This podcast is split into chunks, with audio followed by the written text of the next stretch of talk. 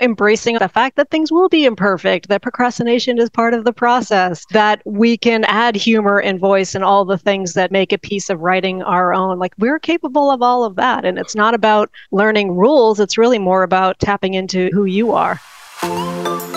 Welcome to On Your Terms with Erin King, a show about living a life you truly love. Here's Erin. Are you a good writer? I mean, are you someone when you send the group email, the big text, the Slack message, you have a presentation, a pitch, social media content? When you write, do people stop their scroll or stop what they're doing? Lean forward and say those three magical words Tell me more. Well, if you're not sure, good news. Whether you have a book in you that you have been dying to write, or you're someone that just wants more yes, more collaboration, more creativity from your teams, your peers, your clients, today's guest is the one and only Ann Handley. Ann is the Wall Street Journal bestselling author of Everybody Writes, your go to guide to creating ridiculously good content. And if you can't tell by my tone of voice, I am a super fan. Back in 2014, I bought 10 copies of Ann's book and I gave it out to everyone on my team. And it completely, radically evolved the way that we created everything from captions to emails to video. She is a total genius, and her company, Marketing Profs, has educated more than 600,000 marketing subscribers around the world. Her B2B Marketing Forum is the premier global marketing event for B2B marketers. Her books have been translated into 19 languages, including Turkish, Korean, Italian, Chinese, Japanese. She's a total influencer on LinkedIn with more than 420,000 followers on Twitter, and she's been featured in Entrepreneur, Mashable, HuffPo, and the Wall Street Journal. Ann was cited in Forbes as a top thought leader. It goes on and on and on. But most importantly, Ann is a fellow dog mama. She's obsessed, like I am, with Cavalier King Charles Spaniels. And I'll tell you this my favorite thing about Ann is that she has a tiny house office, which houses her vintage typewriter collection. This conversation with Ann was not long enough. We will get part two, but if you are looking to elevate your writing, to become a more persuasive, powerful, influential, and clear communicator or leader, this episode is for you. Everyone. Welcome to today's episode of On Your Terms. I'm Erin King. Welcome. Today, I am so pumped to bring all of you one of my all time favorite writing crushes, which is a thing, the one and only Ann Handley. Ann, welcome. Oh my gosh. Well, you know, I am such an Erin King fan. So, I mean, the honor is truly mine. Okay, where do we start? I don't want to be oh creepy. Gosh. I don't know if we've actually met in real life, which is super weird. But a couple things here. Um, oh my goodness, I, I don't think we have. have I don't we? think we have, which is that's bizarre. So interesting because I feel like I know you. That's one of the beautiful things about social media. There's so much darkness and so much mm. negativity, but that really is one of the coolest parts, mm. I think.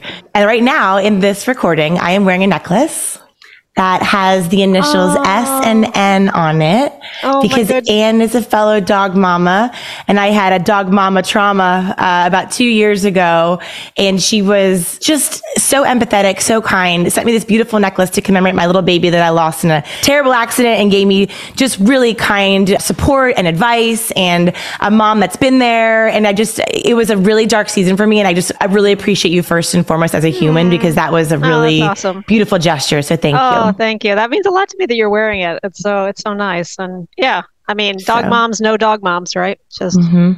yeah. There are babies. Mm-hmm. And so prior to your kindness, the year was 2014. And, you know, I was running my social media agency. I had 10 W2 employees. I didn't know what I was doing. But what I knew was that the content that was coming down the pipeline was not strong enough for this English major CEO. So I bought 10 copies of Everybody Writes, made everyone go back to school. And let me just say this. My parents could have saved four years of my English major degree tuition. Had they just given me that book, it would have been an expedition of the greatest kind. So if you are listening to this and you have a child that wants to be an English major, just get the Ann's book and you can save six figures of revenue. Hashtag you're welcome. So, so basically it's a college education in like 400 pages versus, I don't know, 140,000, something like that. Well, it's true. And honestly, without trying to sound too, you know, like funny, make your head blow up, it really is sort of a Bible in the way that mm. every page and chapter is so laden with the lessons and the analogies and the advice. My original copy from, I guess now it's been whatever, eight years ago, it is yeah. highlighted, it's dog eared. I go back to it. my last two books I wrote with your book next to my computer.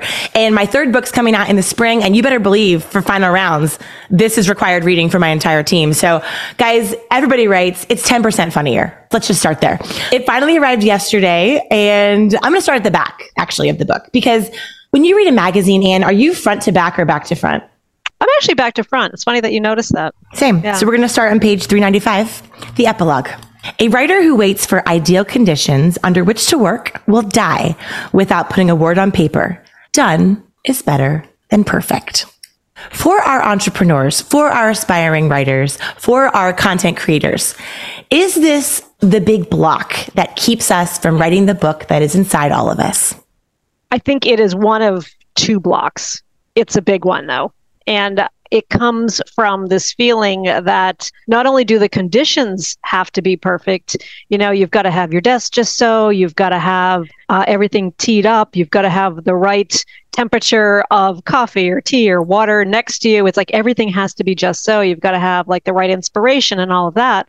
But I think the second thing is that you feel like when it comes out of your head or your fingers, whatever the case may be, that it has to be perfect. And so I included that as the epilogue because I mean it in two ways. It's like, yes, the conditions need to be perfect, but also we have this sense that the words that come out of us have to be perfect. And mm they don't. They never will be. Like, here's the thing, Erin. I spent a year writing this book. I mean, in reality, six months of concentrated effort, sweating, crying effort, and then, you know, six months of procrastinating because I am a writer and that's what writers do. We procrastinate mm-hmm. for a while until finally our butt is on the line and we have to get it done. I think that's true of a lot of us in terms of our our craft and our creativity. But this book is not perfect. You know, I spent a lot of time. I labored over every single word, but it's not perfect and there's things in there now that even when I go back, it's only been out three weeks and I go back and I go, oh, why did I say it that way? And it's just part of the process. And you've got to just let it go with love and move on, spend some time reconciling your emotions if you need to. But I think the reality is that nothing is ever perfect. The conditions will never be perfect. And our work ultimately will never be perfect either. Mm, it's so good. Actually, I was in Amsterdam like two weeks ago, went to the Van Gogh Museum, and mm. it reminds me of all those paintings where, as an artist, it's when do you put the brush down? Because if you keep brushing, you keep going, then it goes from this beautiful scenery, this beautiful t- scape of whatever, and then to a hot mess. Mm-hmm. And so there's that interesting line that we're always trying to figure out. And I love, you know, on page 63, you have a chapter called Think Before Ink. Throughout this book, by the way, you guys, it's just like the one liners I love a good zinger and they're very not in your face, but they're threaded throughout. Chapter 13 is called Think Before You Ink, which Ann also says would be the perfect tagline for a tattoo studio which is hilarious. Right. As I mean, someone who has a tramp stamp, I really wish I had this chapter back in the day. My 21st birthday, Haight Ashbury, Jerry Garcia's tattoo studio. It was supposed to be a Trinity knot that's supposed to be this way. And the guy convinced me to turn it upside down. It is now an arrow pointing to that area of my body. Hashtag all the regrets. Oh, Keep going. Oh, that is hilarious. That's hilarious. I think there's a whole Instagram account dedicated to tattoos that needed a proofreading. So, you know. Totally. Know. But, you know, it's funny, but the chapter is kind of interesting because you sort of authorize us a side conversation for procrastinators. Mm-hmm. And I love when you said some writers, including me, write as a way to figure out what we think. And it's so interesting because whether you're a Julia Cameron morning pages devotee or there are some of us that process on the page. And I love yeah. that you're a fellow process on the page type yeah. gal. Yeah. Whether the person listening is like, gosh, I need to write this book or an everyday content creator, or you're just talking about up leveling your Slack messages, your group text and no one responds to your GIF or, you know, the awkward chain emails with the passive aggressive tonality, like whatever your jam is. What I love is that you kind of give us this beautiful permission around procrastination where you say, look, I'm paying the bills. I'm doing Netflix. I'm hashtag kind of changing the oil in my car, even though it's a mm-hmm. metaphor because you've never actually done that, which is hilarious. Can make me make something really complicated for dinner. I'm blowing all the punchlines, but you give us this idea of like, even though you have those down times, in those moments, you are processing. Mm-hmm. So procrastination is a processing for some of us creatives. So maybe don't always beat ourselves over the head about it, but really embrace it as part of that journey. Yeah, exactly. You know, I joked a minute ago about how, you know, yeah, I'm a world class procrastinator, that, that the book took me a year to write, even if I was only actually working for six months. But the reality is, like, as you say, Erin, that procrastination is part of the process. Mm-hmm. And I've realized that, and I definitely realized it with this book, but I've definitely realized that, you know, for me and for so many, that that is 100% part of the process, that your brain is still working on it, thinking about it, turning over ideas, whether or not you are actually sitting your bottom in a chair and writing, it doesn't matter because the thinking piece of it is as critical as the actual writing of it. You know, it's brand new in the second edition. I really talked more about the emotional side, I guess, of writing because it's not just about knowing the rules of grammar and knowing, you know, where to put a subject line and knowing the difference between affect and effect. Like, yeah, that's good to know. But you know, this isn't a book that's going to teach you grammar per se. It's really a book that's going to help you through the process of writing. And part of that is, to your point, being okay with just procrastinating for a while and really understanding that there is a lot of emotional baggage around writing, that some of it we can let go of. Like, for example, letting go totally of this feeling that we're not writers, I don't know how to write, you know, all that kind of garbage that some of us have internalized. So letting mm-hmm. go of mm-hmm. that but also, you know, embracing on the other side this the fact that things will be imperfect, that procrastination is part of the process, that we can add humor and voice and all the things that make a piece of writing our own. Like we're capable of all of that. And it's not about learning rules, it's really more about tapping into who you are. Mm, it's so well said. I always sort of prided myself on being a writer. You know, I was like the editor of the school newspaper and I wrote 100 million poems and I was always like this obsessed with language. And there was this distinction, our identity as writers, you know, mm-hmm. writers.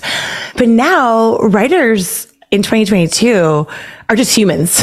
Mm-hmm. Are yeah, you a human? Exactly. If you're yeah. a human, you're a writer, right? Yeah. And so there's this huge need for what you're sharing. I really was exceptionally interested in chapter 12. In my keynote and in what I preach, I talk a lot about what I call radical empathy. You use an even better word, shocker, pathological empathy, which is even more radical than radical empathy. So I was like, of course, she got me on that. But let's talk about that a little bit. Why do we need to develop pathological empathy when we're writing? I think this is the most important chapter of your whole book personally, but tell us more about that. Pathological empathy. I mean, I think it's exactly what you just articulated a minute ago. We need to think about things not from what we want to say, not about our own products and our services and what we can do, but rather what we can do for others. Mm-hmm. It's a very subtle shift, but I think so many of us, we're excited about what we do and what we have to offer, but we just need to make that little bit of extra like the little yeah and remember that it's really about why does this matter to your customer. And so pathological empathy invites you as the writer to walk a mile or so in the shoes of your customer. And i offer you some like sort of step by step actions to figure out how to do that the more that we can think about things with whether it's radical empathy or pathological empathy or pathologically radical empathy, let's just combine the two of them together and call it a day. The more that we can think about things from our customers' point of view, the better we'll get at it.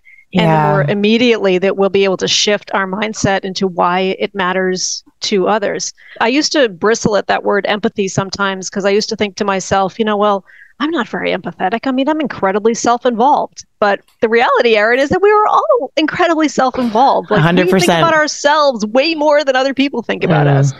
Empathy is something that the more we work it, the stronger it gets and the better that we'll get at it. When we write, we do tend to write from our own point of view. And again, whether it's a email outreach or whether it's a sales outreach, it doesn't matter. We tend to write about things from our own point of view. And I invite you to then think about, well, why does this matter to your customer? And it, through mm-hmm. a series of exercises to kind of take you there. And this book is very tactical. I mean, it is the step by step frameworks. It is the questions. Mm. This is not the high level add value, you know, focus on your customer. I mean, you really do get into the nitty gritty. One of the takeaways that I really loved, and if someone listening to this is similar to me, whether you are a, a contenter, you're a trainer, you're a coach, you're a leader of any kind of team, one of the biggest keys that I have recently stumbled on that I've never even thought about is in chapter 27 where you talk about the importance of finding a writing partner. Mm-hmm. And you said there should be a hinge or a match.com for writers. There should be. I, I was like, okay, someone invent this. This is the billion dollar Shark Tank idea. because, you know, I have a girlfriend, one of my dearest friends is an, an LA producer. I don't want to like brag, but I was in a really fancy Hollywood party like a month ago. And I was like, oh my gosh, this is so cool. So she's asking about what I do as a speaker. And, and, and she's like, well, you guys have writing rooms, right? Like you don't, you don't write in a vacuum. Like you're not writing your keynote or your slides or your content by yourself, are you? And I was like, all the time. I'm yeah. writing by myself all the time. And she looked at me like I said that was like the craziest thing she'd ever heard. She goes, everyone, I don't care if it's stand up comedy, script writing, the best storytellers in the world in Hollywood and New York. You're in a writing room. You're vibing off people's ideas and creativity. And her mind exploded when I told her that in the business world, most of us are creating and writing in a silo. So I loved that chapter. That is such a great point. I've actually thought about getting a bunch of writing friends together, you know, people like me and you and Neen James and like all of our friends, you know, and kind of putting everybody together and having a kind of writer's room because would that be amazing? Like it'd be so valuable. I mean, I think having a writing partner is so critical, but you're absolutely right. Like in the business world, we don't tend to do that. And Mm-mm. it's like every blog post and every newsletter and every presentation that I give, like I write it 100% on my own. And I don't really know how it's going to land without getting some feedback from somebody. And so I do have a writing partner, you know, who functions as partly the person who can give me feedback on writing, but also a kind of accountability partner because I think both of those things are so critical. Somebody who can actually prod you to do your best work, but also who can make sure you actually do the work. So yeah. to me, there's such value in that. And yes, 100%, there should be like a hinge or a match.com mm-hmm. for writing partners. It's such a critical part of the process. Totally. And just like dating, you have to kiss a couple of frogs. I mean, even yeah. you mentioned Neen, you know, we have a mastermind group called the She Noters and it's Tamsen Webster, Neen James, Tammy Evans, and myself. And the four of us, we get together and we are very intentional about how do you want this feedback? What are the areas that you're in love with that are locked and loaded? Please don't touch it. Do not pass go. Do not click $200. Like, no. And then what are the areas that are open for some punching up? Mm-hmm. What are the areas that are open for some reworking? And I just think that that whole conversation and how we could cultivate that, mm-hmm. even not even as an author or a keynote speaker level, but in a business setting. I mean, I recently coached a CEO here in Irvine. He was given a keynote to 20,000 people at MGM Grand Arena and he was just kind of writing it by himself and didn't really get a lot of feedback. And so we A-B yeah. tested it and we did different groups and focus groups and we tested the heck out of it before we actually brought it to the stage. And I don't know that that kind of due diligence happens as yeah. much as it should. Yeah. I was just going to say, I mean, the other side of that that I see from the marketing end of things is that I see a CMO whose team or whose PR firm creates a presentation for, you know, him or her or them. And then they hand them this fully formed thing. And they're like, okay, here it is. It's yours. Go do it. Go deliver it. And that to me is another lost opportunity. And again, it doesn't have to be a presentation. It can be almost anything. I see lots of like ghost written articles, for example, you mm-hmm. know, same process where someone just hands them something. And I think that that's a missed opportunity for that executive because that executive should be thinking about how am I communicating? How am I coming across? It's their brand, you know, mm-hmm. and they mm-hmm. should be thinking about what is my voice.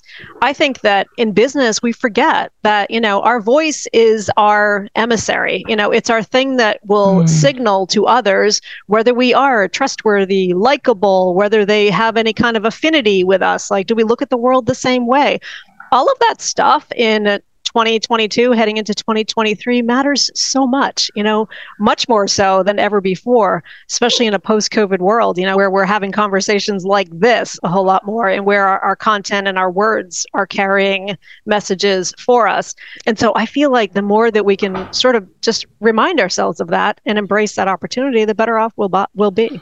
It's so well said. And, you know, we have a lot of entrepreneurs that listen to this podcast. We talk a lot on Instagram about personal branding. I feel like one out of every three Instagram accounts is a personal brand expert. That's a made up stat like most are, but I really leaned hard into your chapter 47 about brand voice. I mean, you are an elite marketer. Yeah. You've worked a lot of Fortune 100s, Fortune 500s. So you're used to message at scale. But I found a lot of takeaways from the questions you raised at a personal brand level, at a solopreneur mm-hmm. level. So when we're trying to create the avatar, the icon, they see a bullseye, they know it's Target, right? These next level brand recognition moments.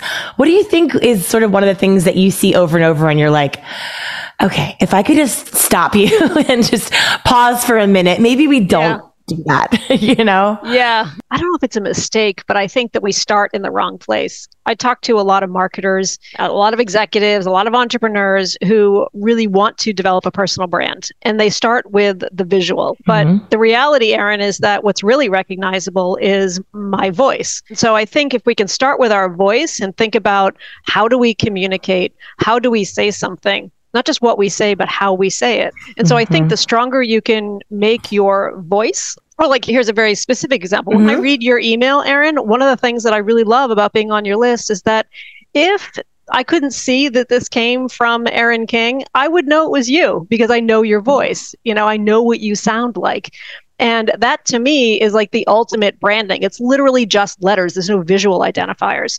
And so think about focusing on that and then that's where I think the brand, the visual elements grows out of that. I think right now we tend to approach it the opposite way. Like we think mm-hmm. about the mm-hmm. visual identifiers and not the voice. They very much need to go together, but I think it starts with how we communicate. Oh, it's so well said.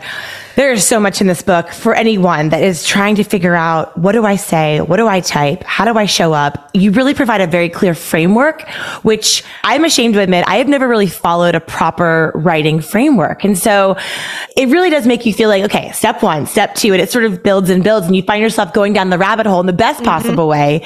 I think anyone that wants to change how they're being perceived, that wants to be perceived with more gravitas or more persuasion power, more influence. They want to get their team rowing in the same direction. Mm-hmm. They want more collaboration. They want to shoot, bring back creativity, whatever it is that, that you're trying to communicate, whether it's via Slack or email, group text. It's just a great book to just, hey, sit down and think to yourself, I work on how I look physically. You know, if you're a person that works out or eats healthy, you work on your perception around how you communicate yeah. verbally. This is where it starts. I mean, it starts yeah. on digital to ignite dialogue later. This is step one. I can't wait for everyone listening to this. We'll have all the links to the book. There's a twofer on Amazon. You can grab, what is it? Two copies, you get one free? Yeah, well, I know how long it's going to go on for. So rush over there right now. Get it. All right. Well, rush right. over. We'll send the links. I have so much more I want to talk about. Maybe we can do round two in a yeah, month or let's two. Do part two. Yeah. You're publishing madness. You have a keynote in like five minutes. So thank you for spending time with us on the fly. Oh and oh my gosh, you're amazing. You are amazing. This book is so great. You're so great. And I hope we get to meet in real life sometime soon, which is crazy. I don't think we have, but I cannot wait. So thank you for being here today. oh my God. Big love. Love you so much. Thanks, Ann. Well, friends, what did I tell you? Ann is the godmother of every writer's personal coach that needs to really feel clear about their process, really understand how they can be as clear, concise, and powerful as possible. As you can tell, as I said, I am a super fan, and now I'm hoping that you are too. Check out her book, Everybody Writes on Amazon. For a limited time, it is available. If you buy two, you get one free. So get in there, get writing, help your team, and I'll see you next time. Thanks so much, friends.